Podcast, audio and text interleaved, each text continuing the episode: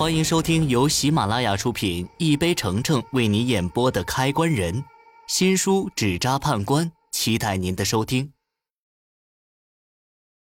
第九十四集，信里提到的血肉就是王慧的孩子，八字相同之人的心脏，无疑就是白建民的心脏。至于那家伙的身份，从“至亲”两字就可以猜出那家伙是林家的人，因为王慧的孩子就是林家的血脉，而且很可能就是林凤生曾经提到过的他的二叔。我清楚的记得他说过，他二叔会一些阴阳上的法术，林家矿洞里的水龙化煞局就是他二叔布置的。而黑色大手的主人又擅长使用阴行里的手段，所以我才会将这两人联系在一起。现在终于知道黑色大手的身份还有目的，也算是增加了一些我对付他的信心。但这远远不够，我还不知道对付他的方法。要是遇到他，我只能暂时用一些辟邪的手段对付他。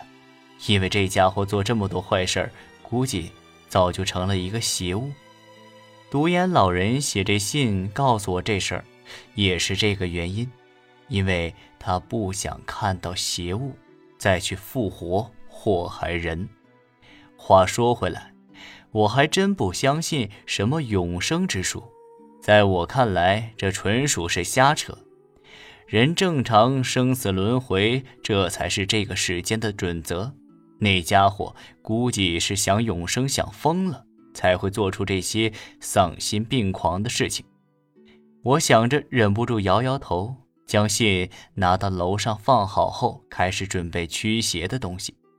准备的时候，我想起在关经上见过一种镇魂钉，没准可以用它来对付那家伙。镇魂钉专门镇压魂魄。不管是冤魂还是正常的魂魄，都能够被狠狠的镇压。这东西能害人，也能救人。说它害人，是因为阴行里有些阴险小人，一旦做人做事儿不合他意，他就会把镇魂钉埋在别人去世家人的坟头上，镇压死人的魂魄，搅得别人全家上下不得安生。至于能救人，就是遇到难缠的冤魂恶鬼，镇魂钉也能压制冤魂，不会作怪。这也就是我想用镇魂钉的原因。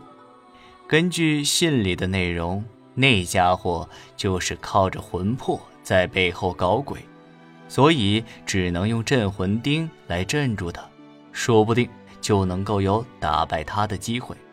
镇魂钉这东西并不难找，师傅在地下室里放了很多东西。全是跟开关匠有关的。这东西是一种银制的钢针，上面刻着镇魂的符文。我在地下室找了一圈，最后在一个破旧的箱子里找到了镇魂钉。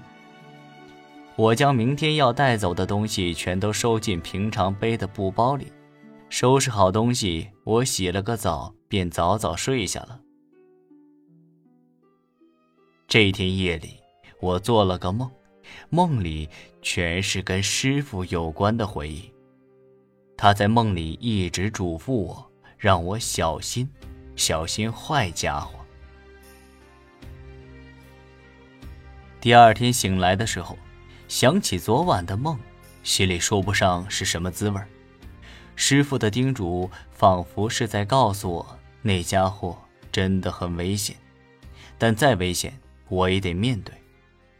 起床没一会儿，白一鸣就来找我了。我跟他走出家门，看着门口站着一大群气势凌人的男人。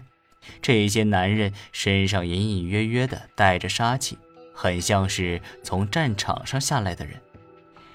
我狐疑的看了一眼白一鸣，用眼神询问这些到底是什么人。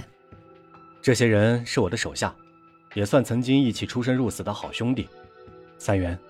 我具体是做什么的，现在还不能告诉你，等机会成熟，我再告诉你。白一鸣的语气很平静，但带着一丝丝杀气。见他这样，我忍不住有些惊讶。